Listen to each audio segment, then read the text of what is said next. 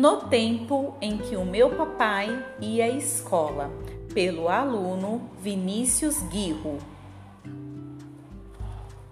O meu papai falou quando a diretora chegava na sala de aula, os alunos tinham que levantar das cadeiras. Toda a lição era escrita na lousa e os alunos tinham que copiar tudo no caderno. Todos